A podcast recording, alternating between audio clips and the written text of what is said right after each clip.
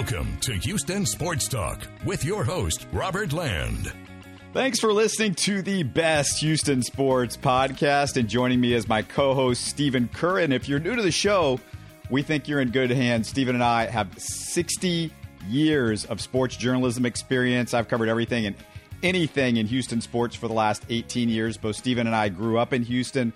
We're diehards, but this isn't about just being rah rah pom pom wavers. We give you our journalistic take mixed a little bit with a fan take. Is that is that a good way to put it, Stephen? Yeah, I'd say so. I mean, yeah, we try to keep the ob- objectivity as much as we can, but obviously, since we're both from Houston, we're passionate about Houston sports.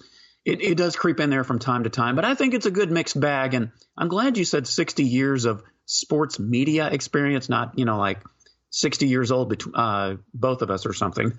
it just sounds a whole lot better. We, it sounds like we're seasoned veterans, right? Yeah, we, we, we're definitely seasoned veterans. And, you know, I'll just also add that we, we try to keep it clean. So, you know, you can listen to this with your kids or your relatives or whatever. Yeah, family friendly show. That's what we try to strive for. Uh, let's get started uh, in this one. And, and, should we start off with the Super Bowl, Stephen? JJ on SNL, or you want to break down the Roughnecks season opener this Saturday? Uh, you know, it's funny. I was thinking about the Roughnecks yesterday while the Super Bowl was going on. I'm thinking, well, I, I guess football really isn't going to be over after all. Once the Super Bowl finishes, you know, you kind of have that uh, several month layover. But uh, yeah, the Roughnecks are going to be starting. Uh, I might check them out, you know, just to just to, as much out of curiosity as anything. Um, but uh, yeah, the Super Bowl. Well, it was at least it was an entertaining game. You know, that's the thing you always wonder about is is it going to be entertaining? I, for the most part, I enjoyed the game. I, I have to say that I especially I, I kind of went back and forth up until the game, I guess, of who I was going to cheer for. But I found myself rooting for the Chiefs for a number of reasons. Patrick Mahomes, of course, being from Texas. Yeah, I know the Texans, you know, they blew that 24 point lead. That still stings. But at least they blew it to the eventual Super Bowl champions. I guess that's the only real consolation prize you can take from that. But I also felt really good for Andy Reid. Here's a guy that uh, I, have always felt he's a class act. He, he's coached 21 years in the NFL, has been to a Super Bowl, but has never won one until this past Sunday. So I had to feel good about uh, Andy Reid finally winning a Super Bowl. If Andy Reid can finally win a Super Bowl, that's got to be a good sign for Dusty Baker and Mike D'Antoni, right? Yeah, I noticed you left out Bill O'Brien though. yeah, that did not go unnoticed. You you did not include him in that in that little situation. But yeah, Dusty Baker, Mike D'Antoni, uh, yeah. Uh, but no, in all seriousness, Andy Reid uh, certainly it, it, almost looked like uh, he wasn't going to win it. But as they've done through the whole postseason, I mean, the Chiefs are the comeback kids this season with regarding the playoffs because they were down by ten points and yet you know, they they certainly if they could come back against the Texans, a 10 point lead against the Titans was nothing. And a 10 point lead against the 49ers certainly wasn't much either. Yeah, I kind of stole that one from Sports Radio 610's Adam Spolane, a friend of mine. He, he mentioned that, like Dusty Baker and Mike D'Antoni, of course, you know, they're known as these great coaches, but they haven't won the championship. And, and you, you talk about Bill O'Brien. Well, for, for you Bill O'Brien haters, which I guess means every Texans fan, uh, Andy Reid coached four 11 win seasons before he finally won the NFC championship. If you go back to early in his career, and it took him 14 double digit win seasons, 14 before he won his first Super Bowl. Ooh. So, uh, Stephen, I'd say give OB a, ch- a chance, a chance, maybe. Well, uh, you know, as long as the Texans continue uh, to to keep winning the AFC South, you know, get 10, 11 wins a season. I mean, it, it's certainly possible. You, you've got to get to the playoffs before you can win in the playoffs. So, obviously, if the Texans continue to get there, yeah, it's frustrating for the fans. They keep getting there and they get knocked out in the first round, or maybe they get past the first round, which they did. Uh, might have run, won the second round if they just hadn't blown that lead. But I mean, it gave us it gives us something to talk about all offseason now. Is is how they blew the Chiefs game. They could have hosted, you know, what what could have been the AFC championship game. Maybe they would have played in the Super Bowl against the 49ers, but you have to keep getting there. So you, you hope, and, and at least as long as Bill O'Brien is here, you just have to hope that one of these days, maybe he will get to the Texans to the promised land and maybe like Andy Reid. Just hope it doesn't take him 21 years, though. Goodness gracious. Are you saying that with a straight face? uh, uh, yeah, halfway, halfway.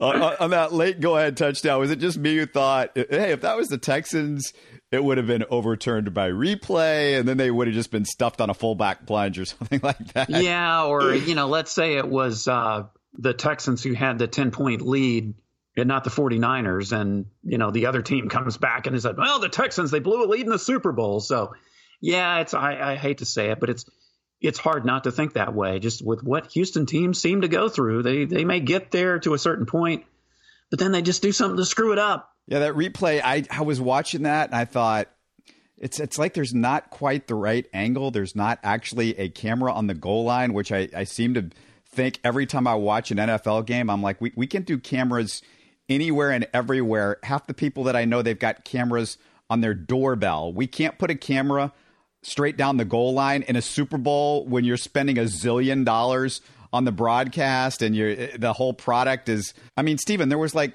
4,000 Super Bowl dancers for J-Lo and Shakira, but we can't get a camera down the goal line. so on a play like that, we know if he crossed the goal line or not. yeah, that is interesting. And of course, with it being the Super Bowl, every little thing, every big, it's it's going to be scrutinized that much more. I mean, if it had been, you know, a, a regular season game, they probably would have figured out a way. But yeah, with the Super Bowl, you know, something is always going to be there. But at least it, I, I, don't think it was, you know, a, a grave mistake. You know, it, it was one of those things that you know the touchdown stood. They did take a little while to review it. I, you know, no, I didn't. I'm serious. We're neutral over at uh, my Super Bowl party. Nobody cares one way or the other, and a, a right. couple of us are looking right. at it and going, "Well, I don't know. Was it was, was he in? Wasn't he in? I, I can't tell. was it tell." down, you know, before the ball crossed the plane. Yeah, exactly. You know, I, I think it was a really it was a good Super Bowl, and I mean, I lived through the 80s and 90s where almost all of them were blowouts, but we've had some fantastic games. The Eagles Patriots recently. You had the the uh, Patriots and the. Um, it's, it's, always going to be the Patriots. It seems like it's the, but it was the uh, Patriots and the Seahawks game that went down to the end. The interception there by Butler, but if you look at this game, it's up there as one of definitely the better Super Bowls of the last few years.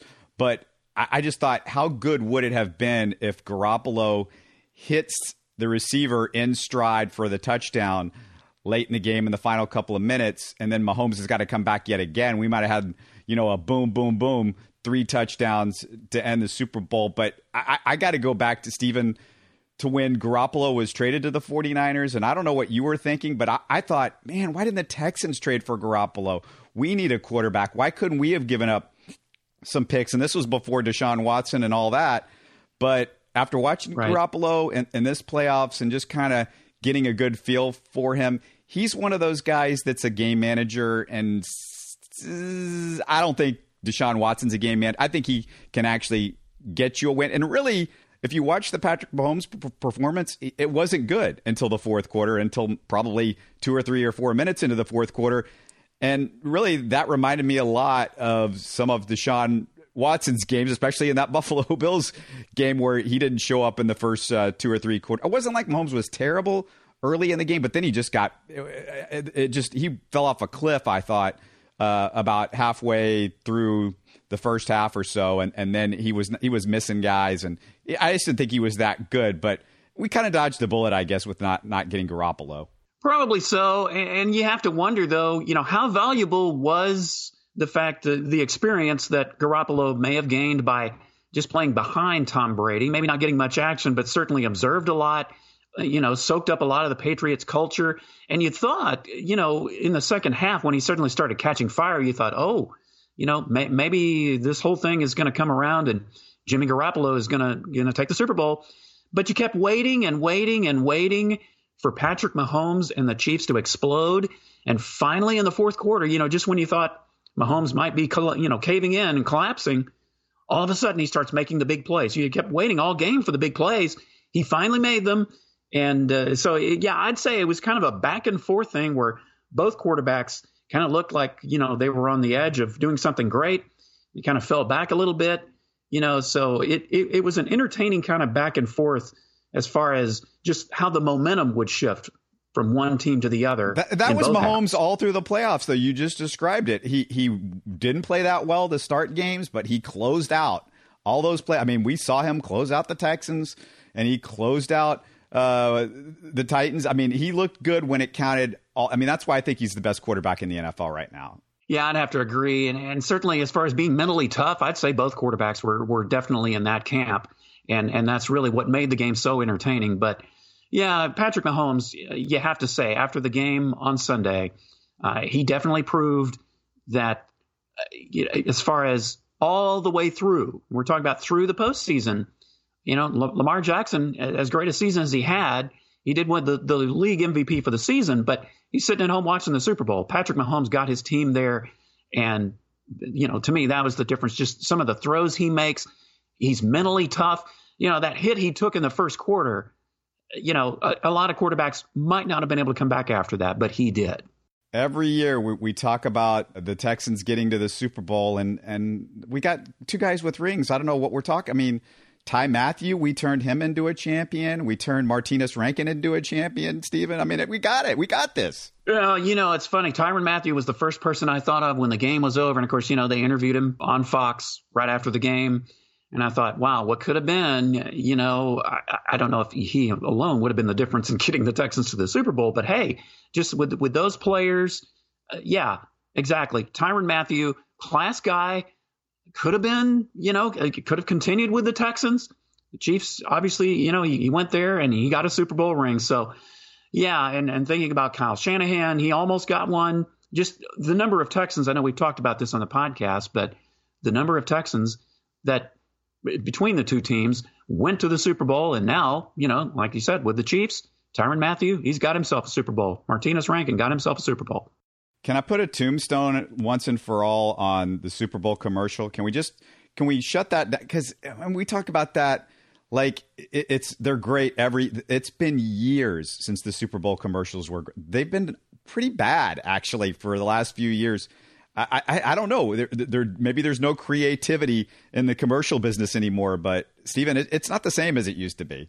I guess not, although I'd say that's subjective. You know, it depends on who you read. I mean, I've read up on a lot of them. You know, says, oh, they were better than they were last year or in the last several years. And then you see some that say they just get worse every year. I guess my whole thing is sometimes I just get so overwhelmed with the pomp and circumstance that is the Super Bowl. It's not just about the game anymore. It, it's about the pregame oh, festivities. Oh, you think so? You think it's not about the game anymore? well, I, I, mean, not exclusively. I guess is what I mean. The game certainly helped, but if it, if it was a boring game, you know, if it had been fifty-four to ten or something, then you know that's what we would have to point to. Well, were the commercials any good? Well, was the halftime show any good? But yeah, people were talking as much about the game, I guess, yesterday as they were the commercials or anything else. But what I'm saying is, it isn't just about the game it's about, you know, were the commercials really good or really bad? Was the halftime show really good or really bad? I'll be honest. I I didn't even watch the halftime show. I went, you know, got some hot chocolate, got something to eat. I really didn't even I, I just don't get into the halftime stuff anymore. But yeah, the commercials, I, there were really very few that jumped out at me. I think my favorite was the Sonata commercial, you know, with the Boston accents. That was pretty, I have to admit, uh, and I'm not from Boston, but I, I just appreciated how they, they went back and forth. It, I'd say that one was the funniest one I saw. No, I was being very sarcastic. I think if if you're like saying the Super Bowl is not about the game anymore, you're like 35 years too late. I mean, it's it, that that that ship sailed ages and ages ago. I mean, you got to get the all the demographics, the people that don't care about football, and that's what the NFL tries to do. And yeah, to me, the the best Super Bowl commercial was I'm, I'm a Groundhog's Day is one of my favorite movies, and to have right. that on to the Super Bowl's on Groundhog Day, and you got Bill Murray, you know, doing a takeoff on that. That was pretty awesome. But the story, uh, as far as uh, Houston goes, and and and uh, the, the I guess the big thing outside of football this weekend, besides commercials and halftime shows and stuff like that, was J.J. Watt on on Saturday Night Live. What did you think about J.J. on Saturday Night Live? Uh, you know what? I, I, honestly, I thought he was funny, and, and, I thought that he was natural. I don't think he tried too hard. I, I thought he did a great job, and I, I have to say, and this is probably, I don't know, this is probably unanimous, but I, did, I just thought the, the whole Madden video voiceover thing. I, I oh, just, I yeah. laughed at just about every take he did. I mean, it was he, he just like he just nailed it every single time. Yeah, I know, you know, they worked with him, I'm sure, and yeah, but gosh I, I, can't say enough about the job that J.J. Watt did on Saturday Night Live. It was awesome, and I think he he represented Houston very very well. No, J.J. was great. He was fantastic. I mean, you see the future. I mean, we might be seeing the beginning of the end here with J.J. going Hollywood on us, and he might be in movies or other things like that. But JJ was, I, I, I think it was really impressive to do what he did because it's hard to get up there in a live show. You can't make a mistake you know, this is not something I don't think he's necessarily a veteran of reading, you know, cue cards and all that. So I think JJ was fantastic. The problem is SNL just sucks right now. I thought the writing you you mentioned the one piece that I thought was was really uh, really good, which was the the Madden deal, but you know, a couple of them were okay, but overall, I, mean, I, I'm just not impressed with Saturday Night Live, the writing and you know, I'm, I'm, not to say that I'm watching it regularly. I mean, I caught the Eddie Murphy one, but that was all Eddie, and that was fantastic. But it, it's right. it's not the same. The, the, the stars uh, of Saturday Night Live. There's a couple people that I think are pretty good that would be maybe like middle of the pack as far as talent goes in past years. I mean, I, I like Kate McKinnon, uh, uh but it, you, you just you watch that show now and you think, man, w- where where are the personalities? Where is the writing? Uh, th- that's a whole other story. And I thought that was the only thing that brought JJ down. Frankly, I, I think he was bringing the material up maybe better than it should have been. Well, no, I think you just said it right there. I, I think he was better than the material. I mean, I you know the the whole Robbie thing. I just I, I I liked what JJ did, but I just didn't think that the bit itself was very well presented. I, I just I thought it was maybe a little much. Yeah, I, I think JJ was actually better than the material that they gave him. And, and I think that's a credit really to him because I've just never looked at JJ as a performer per se, but I just I, I just think he nailed it on so many fronts. And I, will be honest, I haven't watched Saturday Night Live in, in years. I I used to be a big fan, you know, long, long time ago. But in recent years, I, I mean, aside from this one, I can't tell you the last time I watched SNL. It's been 45 years. It's it's hard to keep that up every single year, and it, has been an amazing show over the years. Yeah, and I watched the you know when when uh, you know Gilda Radner, Jane Curtin, and uh, this I, I watched it in the 70s. I was in high school then, and I honestly I thought it was really funny then. You know, I but you know after that it, it just seemed to lose its luster for me, and, and it has ever since. I got one more like semi Texan note. Just I, I, thought this is interesting. So Edgerrin James made the Hall of Fame this weekend. A bunch of guys got, got in, but I'm going to talk about Edgerrin because it's interesting. He was a two time first team All Pro, four time Pro Bowler. Twice he was the NFL single season rushing leader. And Stephen, guess who else was a two time first team All Pro, four time Pro Bowler? And two-time NFL single-season rush, rushing leader. Do you need a hint? You're referring to the Texans, I take it, right? That's correct. Yep, Arian Foster, maybe. Yeah, Arian Foster. I mean, Edgerrin James averaged four yards per carry. Arian averaged 4.4. Edgerrin averaged 7.8 yards per reception.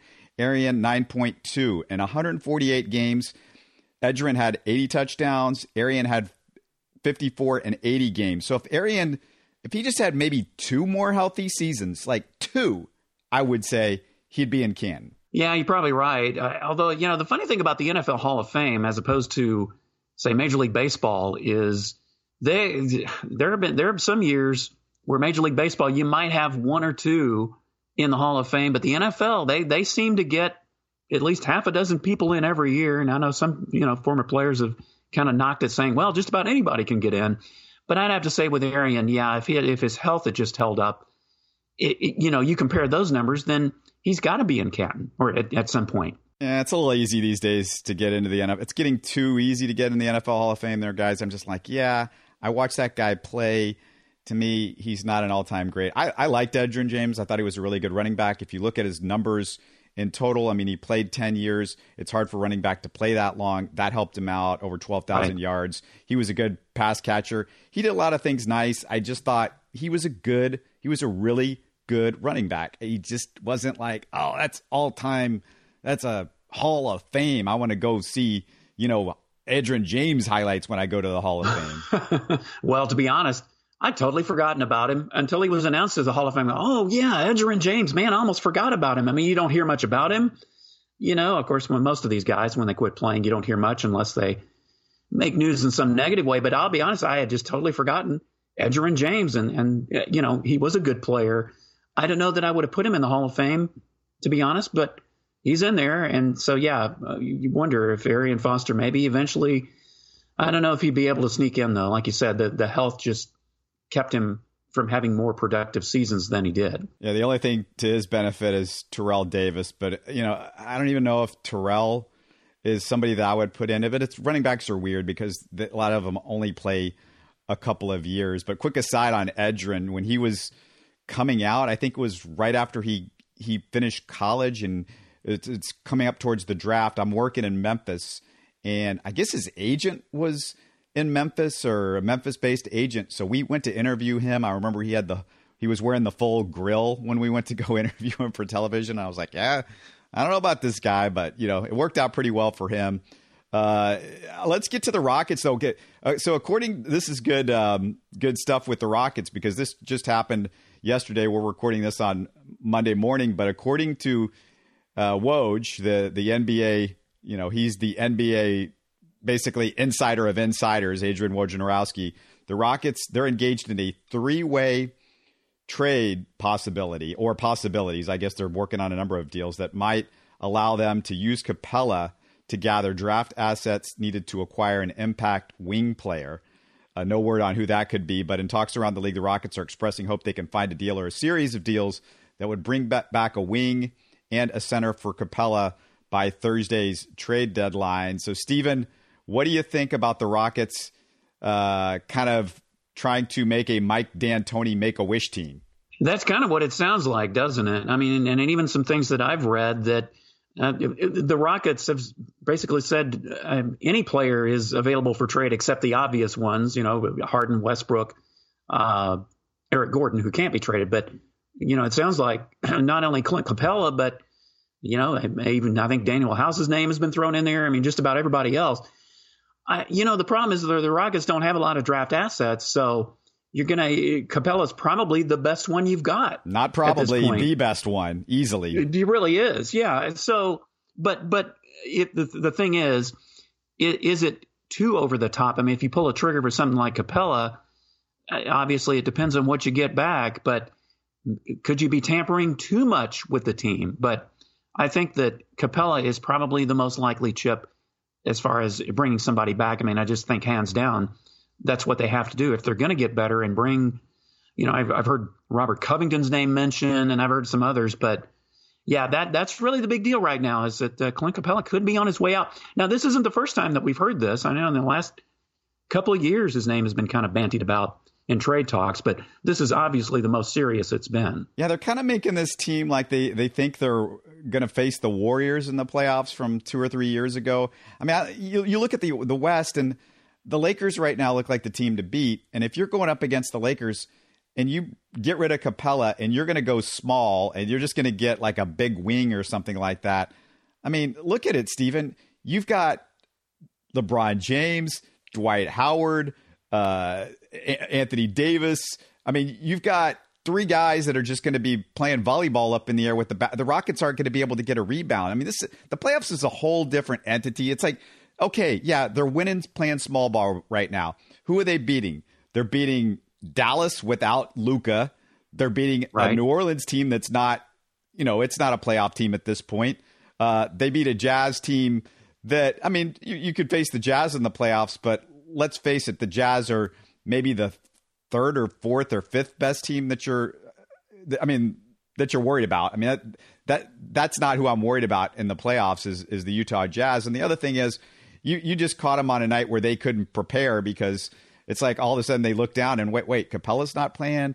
Harden, Westbrook, and they probably just like breathed out for a second, and then you got 50 points by Eric Gordon. That helps. But uh, this feels like uh, Mike D'Antoni's running the show, and should Mike D'Antoni, who's a lame duck, you know, coach, should he be running the show for for a Rockets team right now? Yeah, I feel that way. And this whole thing with small ball, I, I just don't see them winning a championship with it. Let, let's take the Pelicans game for an example.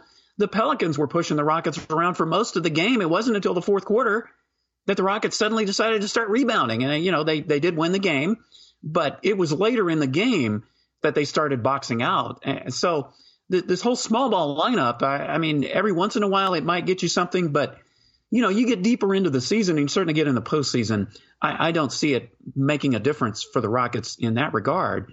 So yeah, I, I absolutely think I, am just not sure that's the way to go. If you're Mike D'Antoni, is the small ball lineup thing. It, it's not going to be consistent. And again, you know, the, the Rockets, if, if they're going to win in the postseason, they've got to play defense. That's as much a key as, as having size up front. Yeah, it's like, okay, we're going to just keep adding offense, keep adding offense, keep adding offense. Kind of reminds me a little bit of Bill O'Brien, which concerns me. It's just I don't I don't like the way it's it's moving. And you know, speaking of of, of a guy though that can play defense, but where what happened to his offense? Uh, PJ Tucker shot less than 30% from 3 in December and January, less than 30% in the last 2 months. Didn't look good on Sunday.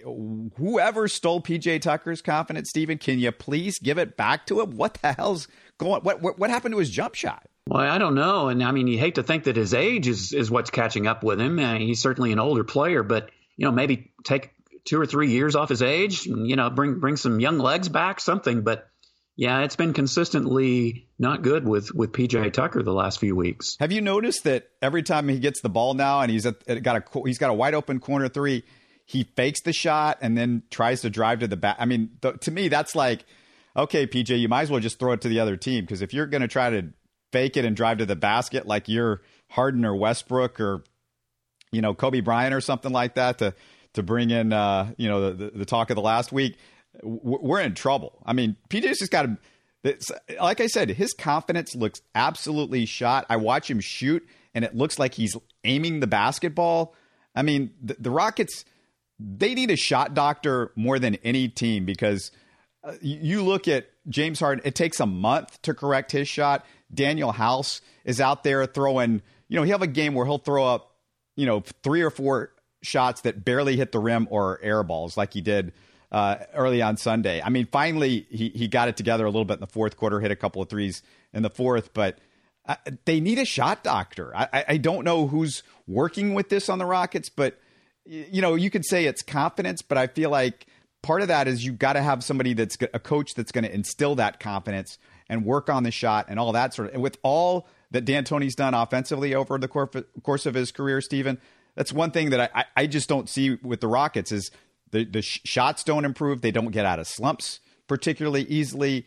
I, I don't know what's going on, but that concerns me. Well, I think that's just another reason that I, I've just never been a fan of this whole, you know, live and die by the three thing. I mean, confidence is part of it. And, and the one thing I will say when you talk about players like PJ Tucker or Danuel House, or players like that, that you, you can't have hesitancy when you're throwing up threes. You, you've got to be, you've got to be not only precise, but you've got to be sure that's the shot you want to take because any hesitancy is all. You throw it up there, and it's probably not going to go in.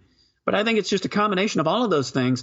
And, and I'm just not a fan of this feast or famine on threes business that uh, the Rockets just they they have to do a better job of when they do go inside, making layups, making dunks, and then making the threes when they count. So yeah, I, I just have never bought into this whole system of uh, jacking up so many threes. When they fall, it's great. Hardly anybody can beat the Rockets, but that is not going to happen night in and night out, and certainly not during the postseason. Yeah, I mean the Rockets, uh, they, have got to get some consistency because that, that's that's been a problem. I mean, that, I don't know, I don't know what's going to happen, but I, I, don't think when you come to, to this trade deadline, Stephen, you can't panic.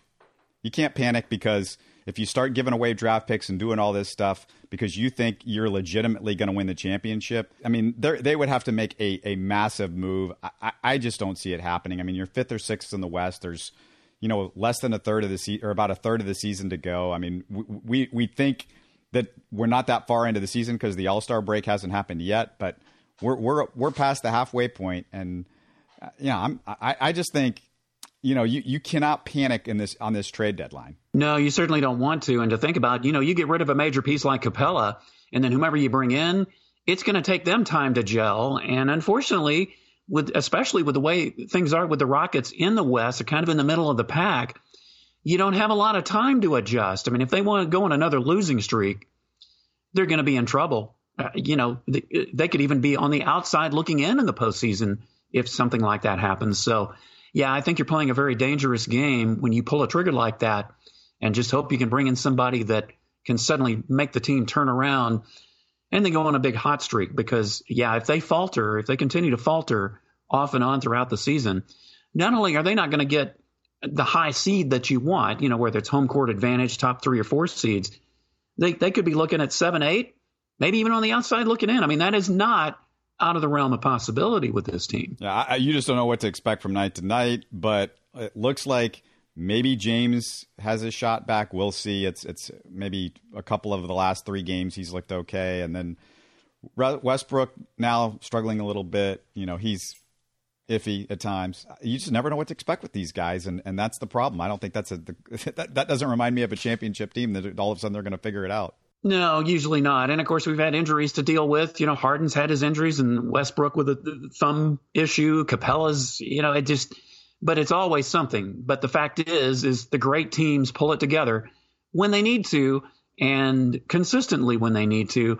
And uh, the Rockets, I think I mentioned this on a previous podcast. I mean, if you think the Texans are unpredictable, you you have absolutely no idea from one night or one day to the next which Rockets team you're going to find. And boy, we've talked about what an embarrassment Houston sports has been over the last month or the first month of 2020. But one of the seeming bright spots had been the continued success of U of H basketball. Well, even though it doesn't quite measure up to a cheating scandal or a blown 24 to nothing playoff game, their starting point guard got himself uh, in the mix in this whole 2020 bad karma stuff, Stephen. Deke Jarreau, hey, this isn't kindergarten recess, buddy. Stop biting people. You know, that's the first thing I think of, Robert. Is you know when I think of biting people, I mean uh, be- before the the Mike Tyson Evander Holyfield, you know, biting ear incident and other things. When I think of biting people, I think of kids in a daycare who, you know, they they act out their aggressiveness by biting someone, and that's something you're supposed to cure in childhood. What what is the deal with maybe not fully grown but almost grown guys biting, uh, you know, DeJon Jarreau biting a guy's leg when they're going after a ball. And, uh, you know, it, to his credit, Kelvin Sampson, he, he did kind of own up to it. You know, at first, he obviously he was taking up for his guy. He, he didn't see the angles that everybody else saw, but once he looked at it, he realized he was wrong and he, he corrected his viewpoint, suspended Jarreau. But yeah, I, I just I couldn't believe it when I, I did not see the Cincinnati game. I had to look at it later, the, the highlights. But gosh, biting someone's leg. I just, I, I don't get it. It just, it's like a new one. It, it, totally, when you think you've seen it all, you've seen something else. And if people missed it, uh, geez, Deke, he goes by Deke. I mean, we call him right. DeJon, but he goes by Deke. He wasn't exactly acting like a Mensa candidate a few games before that, or a couple of games before that, because the Cougs, if people, if you guys miss it, he was, they were up by four with seven seconds to go, and they had possession. This is in this is in Houston at the Fertitta Center. This is the UConn game. UConn, not exactly a juggernaut. You think with seven seconds to go, I don't even care who it is. You're up by four. Game over, right? Nope. Somehow, Deke almost single handedly blew the lead, gets a technical foul for taunting the opposing head coach. What?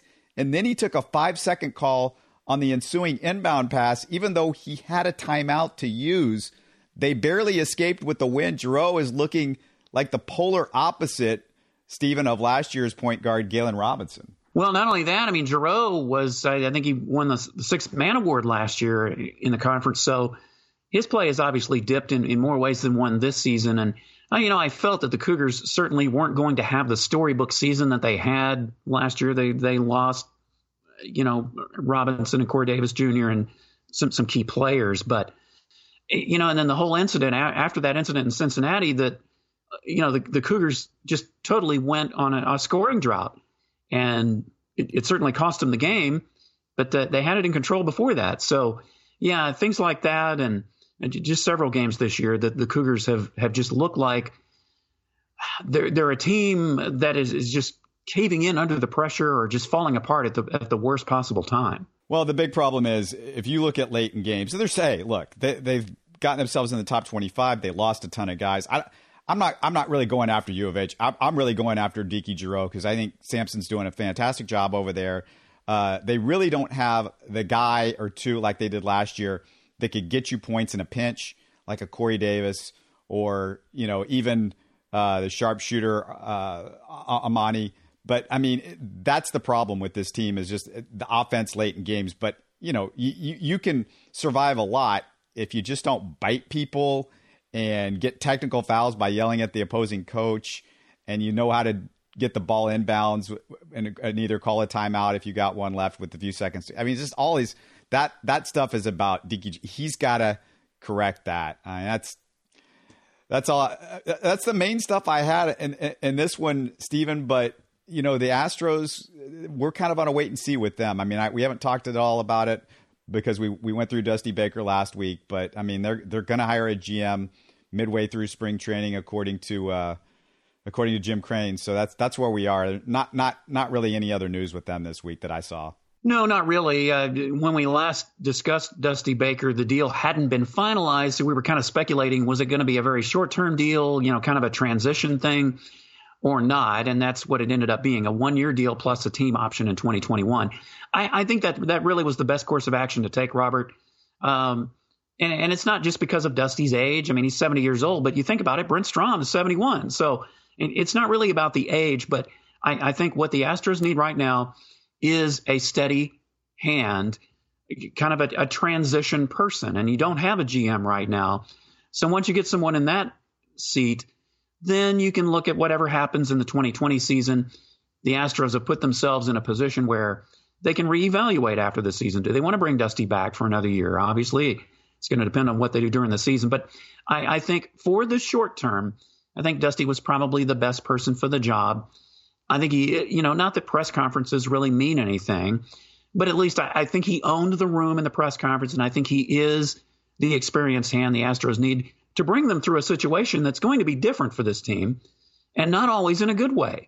Um, so, from the short term aspect, I, I, think the Astros did a great job in in making the hire of Dusty Baker. The one thing that GM, whoever it is, is going to have to deal with when he gets there halfway through spring training.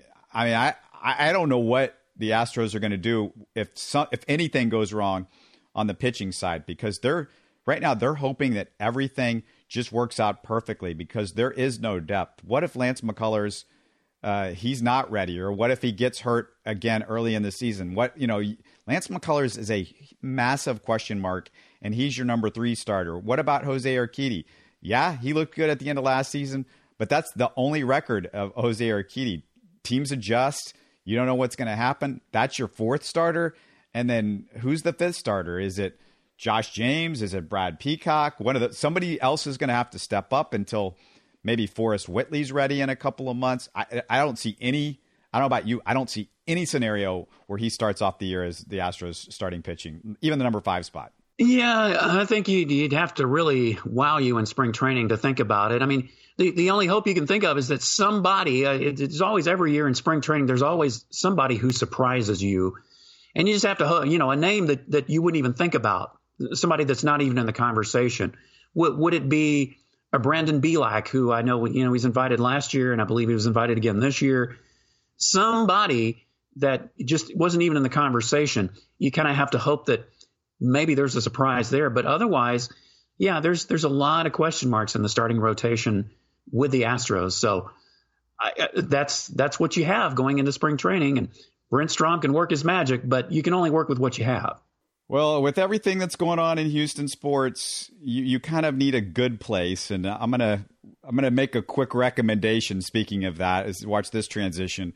The Good Place. If if if if you haven't seen this, have you heard about this TV show at all, Stephen? Uh, a little bit. I haven't. I haven't seen it. I, I don't know if people are that familiar with it, but it's a it's an ABC show. But you can catch the first three seasons on Netflix. They've it's just four four seasons, and they just had their final episode a few days ago. And I, I wanted to recommend it for Texans fans and Houston fans because one of the storylines in the show it's a it's a minor thing, but they, they reference it all throughout the, the entire length of the show is they have one of the characters is from Jacksonville, and it's basically the idea. If you haven't heard about it, is it's it's four people. It's right. It starts right after they die, and they go to what's called the good place. But there's the good place and the bad place. So it's good place, obviously representing a heaven. And you know, uh, some people you might already know where I'm going with this, but one of the guys that goes to the good place is from Jacksonville. He's not very bright. He's he's the, the character is he's pretty funny. He's just this real dumb guy kind of character, but he is a big Jacksonville Jaguars fan, and his his guy is Blake Bortles, and this is like the Oh, running gag throughout the show, and there's just some great comedy off of that, and I'll just I'll I'll put that there. The Texans, there, there's even a reference to the Texans at one point in one of the episodes that they actually get a mention very quickly, but uh, yeah, that that I love the show. It's it's fantastic. It's with Kristen Bell, uh, who's I mean she's the best, and and Ted Danson. I'm I'm a diehard Ted Danson fan going back to Cheers. So you got a, you got a couple of heavyweights there to work with. Uh, but I just wanted to recommend that because I just I just love the Texans and the and the Blake Bortles. I mean, this guy is he is the biggest Blake Bortles fan ever. Well, I feel sorry for him, but anyway, yeah. But if you're talking about a heaven, you know, we we were living in Houston sports heaven a couple of years ago. You have to hope that. I mean, these things goes in, go in phases, so you never know. I mean, the season hasn't started yet. Maybe the Astros can get us back to that heaven. Uh, maybe the Rockets can turn it on, and then the Texans. Well, yeah, it's just too far away to tell. So we're we're too, we're still we're still nursing that 24 to nothing blowing a lead to the eventual Super Bowl champs to even think about that. A couple of quick reminders just to close it out. I've been doing the throwback Thursdays. This past Thursday, I talked to Mickey Herskowitz. He talks about covering the very first Super Bowl played in Houston. If you didn't know, there was a Super Bowl actually at Rice Stadium back in 1974. That was the first one that was here in Houston. So Mickey Herskowitz, legendary Houston Chronicle and Post sports writer, 50 plus years. He told a, told a great story about the media poker game that got busted by the Houston cops. That was my favorite story right there. Yeah, that that was that was fantastic, but it's just really interesting. Uh, if you can, do us a favor, retweet us or share our link on Facebook. We would love a little bit of uh, shine for the show if you're enjoying it. Uh, really helps us out. We'll talk to you again in a couple of days. You're listening to Houston Sports Talk. Don't forget to follow Houston Sports Talk on Facebook and Twitter. Subscribe to us on iTunes, Spotify, the Google Podcast app, or the Stitcher app. You can support us by giving us a five star review on iTunes or by telling your friends about us. Spread the word, everybody. Thanks for listening. Hot